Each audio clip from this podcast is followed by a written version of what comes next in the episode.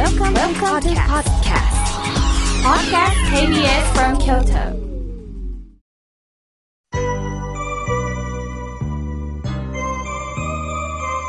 さあ、ここからはたくさんのメッセージをいただきましたので、順に紹介させていただきます。まずはじめにメールをいただきました。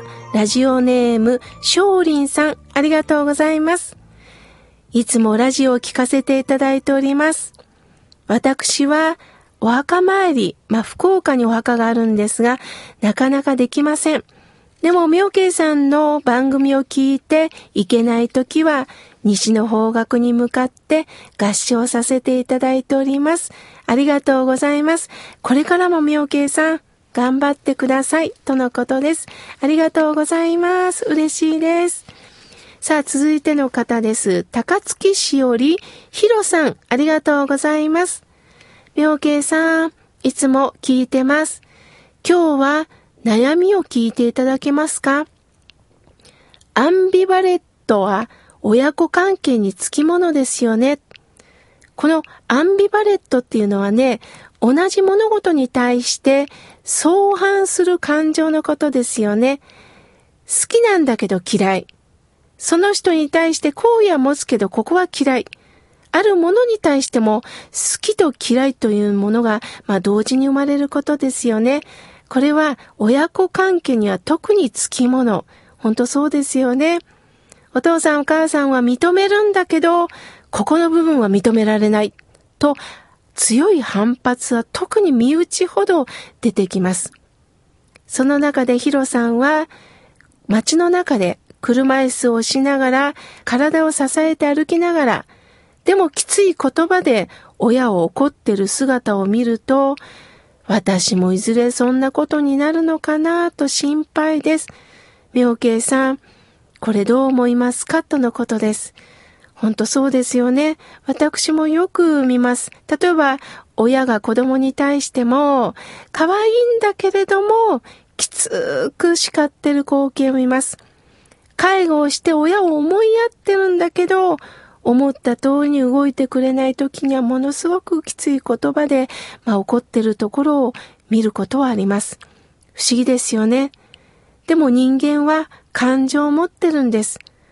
思いが強ければ強いほどその通りにならなかった時に苛立ちって出るんですよね。するともしも怒られた場合、その時は、ありがとうね。思い通りにならんくてごめんねって笑顔で言えばいいんです。すると、そうや、思い通りにならんのやとふと相手も考えます。なんでそんなこと言うんよってなると、ただ反発されたと思います。そうではなくって、きついことを言った人にもふと我に返ってもらったらいいんです。その時にはまず、ありがとうね、と笑顔を出しましょう。そして、ごめんね、思い通りならんね、って優しく言えば、あ、そらそうや、私は思い通りにさせようと思ってたんや、と自分で自分のことを反省してもらったらそれでいいんです。意外に口数の少ない伝え方の方がドキッときます。ヒロさん、もしも厳しく子供さんから言われた場合には、そう言ってみてはいかがでしょうか。さあ、続いての方です。えー、はがきをね、たくさんいただきました。ありがとうございます。ラジオネーム、みかんばあばさん、ありがとうございます。みょうけいさん、おはようございます。いつも聞いています。先日、研修時代のクラスメートと27年ぶりのミニ同窓会を行いました。27年ぶりですか。久しぶりだったんですね。11人の参加でしたが、55歳から81歳まで、お芋若きも楽しかったですよね。兵庫、和歌山、大阪、京都、滋賀から本当によく来てくれました。それぞれの人生の話を聞かせていただきました。次回みんなで会おうなと別れたんですよ、とのことです。そうですか。共に学び合った仲間と27年ぶりにしかも55歳から81歳まで、いいですよね。年齢場所を超えて、みんなで何かこう共通した話がきっとあったんでしょうね。その共通した話でまた盛り上がるっていうのは嬉しいですよね。人と会う、会える関係、大切です。どうか、えこれからもまたね、みかんばあばさん、どんな方に会ったのか、またお便りくださいね。ありがとうございます。さあ、続いての方です。京都市南区より、マリさん、ありがとうございます。みょうけいさん、スタッフの皆さん、そしてリスナーの皆さん、おはようございます。早速ですが聞いてください。人気のない道を自転車で走っていたら、風が強かったんですね。自転車もろとも横転しました。こんなことは初めてでね、気が動転してしまったんです。すると、ある男性が駆け寄ってくださって、自転車ごと私も起こしてくれたんです。風が強いから気をつけて、とだけ言って去って行かれました。もう本当に嬉しくって涙が出そうでした。必要としてくださってる、そして必要とする、この関係なんですね。